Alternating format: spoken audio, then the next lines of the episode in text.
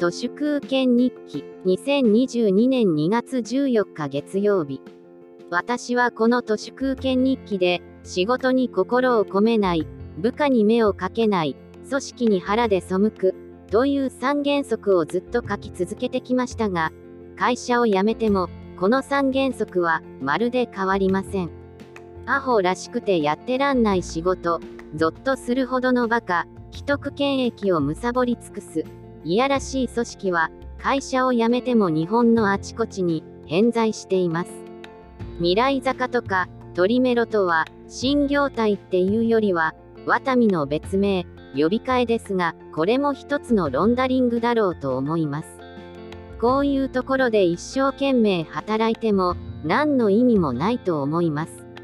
そういうところでゾッとするほどのバカと働いてもろくなことありませんしなんでワタミなんていう価値の乏しい組織を安月給で維持しなきゃならないのか全然意味がわかりません。客としてそういうところに出かけていくのも身の毛がよだつチャレンジです。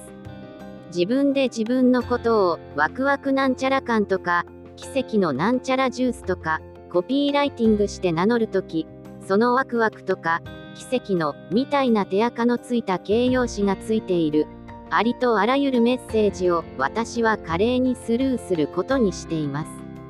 ほぼほぼ嘘なのでほとんど詐欺なのでワクワクなんちゃら感とか名乗っているところほど大体が税金の無駄遣いのコンクリートの塊でしかないですし奇跡のほにゃららなんかは大体バカか貧乏あるいはその両方向けのインチキ通販です。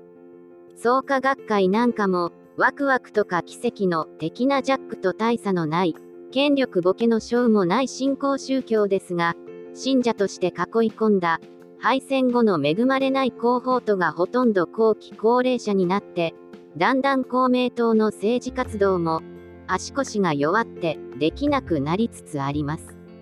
自分の追い先が見えてくると利権政治なんてアホらしくてやってられませんね。